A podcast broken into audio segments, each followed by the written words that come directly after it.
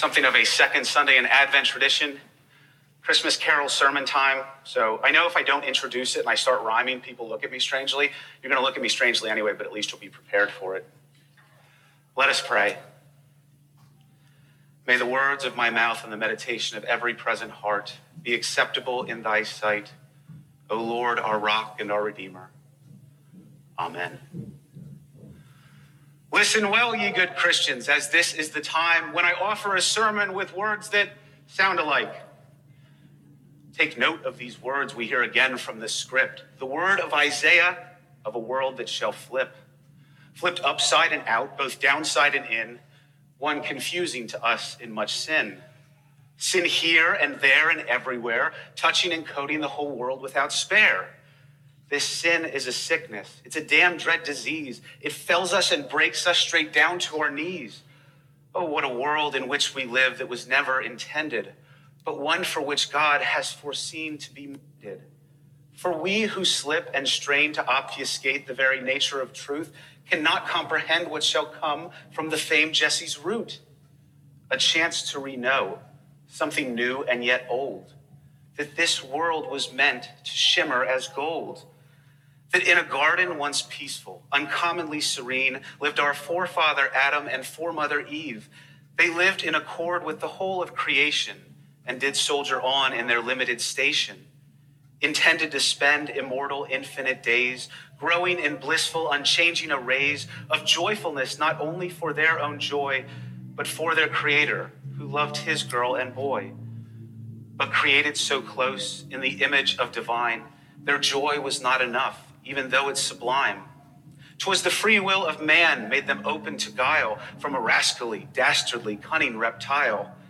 And though the story may be thought of as wondrous prose, the plain message thereunder does duly expose the ways in which humans who once had it real good were hoodwinked and swallowed that ghastly falsehood. For in spite of their placid all-nature accord, they desperately desired to be their own Lord. And so the snake slithered right up to their pride and offered a vision that was falsified. They bit right into it and swallowed it whole, and the devil's temptation did soil their soul. No longer able to sustain in the garden, they set out in the world, and their own hearts did harden. Brother against brother, man against beast, man against woman, neighbor against least. People glutton to strive for more and more and more until, just when you think that they'd had their fills, they'd go right back to it, playing false gods and driving up ills. Their plowshares meant for tilling, they turned into sharp spears, and sin kept alive and spreading for years and for years. But God had never stopped loving what God had created, for God's will is not so easily sedated. Our God had conceived of a way for it all to be even better than it had been before the great fall. God opted to rewrite our story to end with a marvelous triumph through a savior to send. First to choose a group, to call his own tribe, through whom all the world would become his own bride. The Israelites were called, and God's people did wait as their own predilections kept sealing their fate. But hoping and working to keep hope aflame, God would send messengers to refocus their aim, to let them know of God's magnificent plan that someday would come a new kind of man.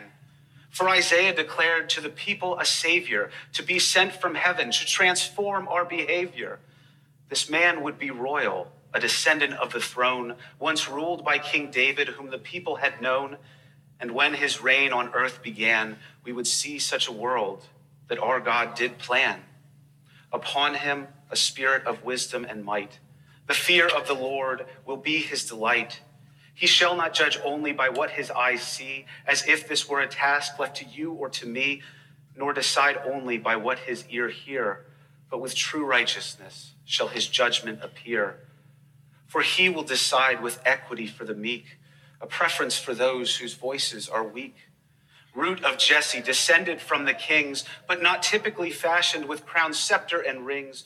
No, his dress shall be constituted of the righteousness he adorns, which will be the splendor of a crown made of thorns. And what's more, that peaceful accord he will restore. For when his reign frees us from the jam, enmity will cease, wolf living with lamb. A kid can lie down right next to a leopard, all thanks to the work of a manger-born shepherd.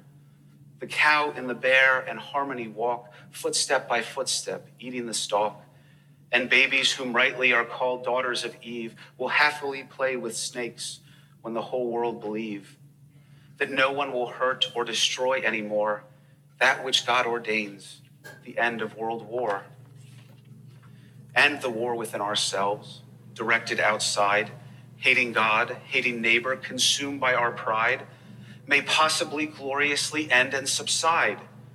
A new covenant, a promised decree that under grace we can live for the you, not the me.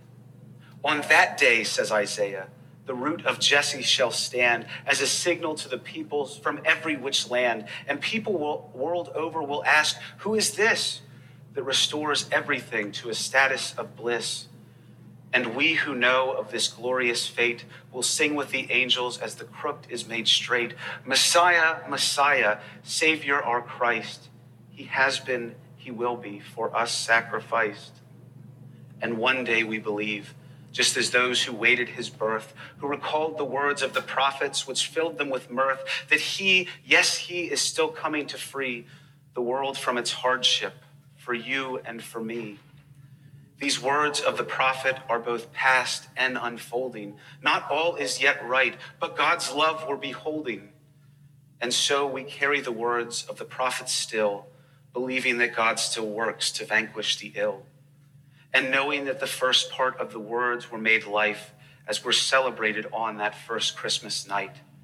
The Savior has come. The Savior will come. The world is not yet perfected, but the work has begun. And you who sit in pews of wood are charged by the anthem to keep making good, a repentance that fears not the might of the rod, but realizes the work that's begun by our God. For we are the nations who have seen a great light, a Savior to follow and to join in his fight, to beat swords back to plowshares and proclaim hope more to still, for we have been ordered by his sacred will, to take these words of the prophets as all they are, a history, a promise, a bright guiding star, leading to Christ, come once and again, restoring us to God, and so say, Amen.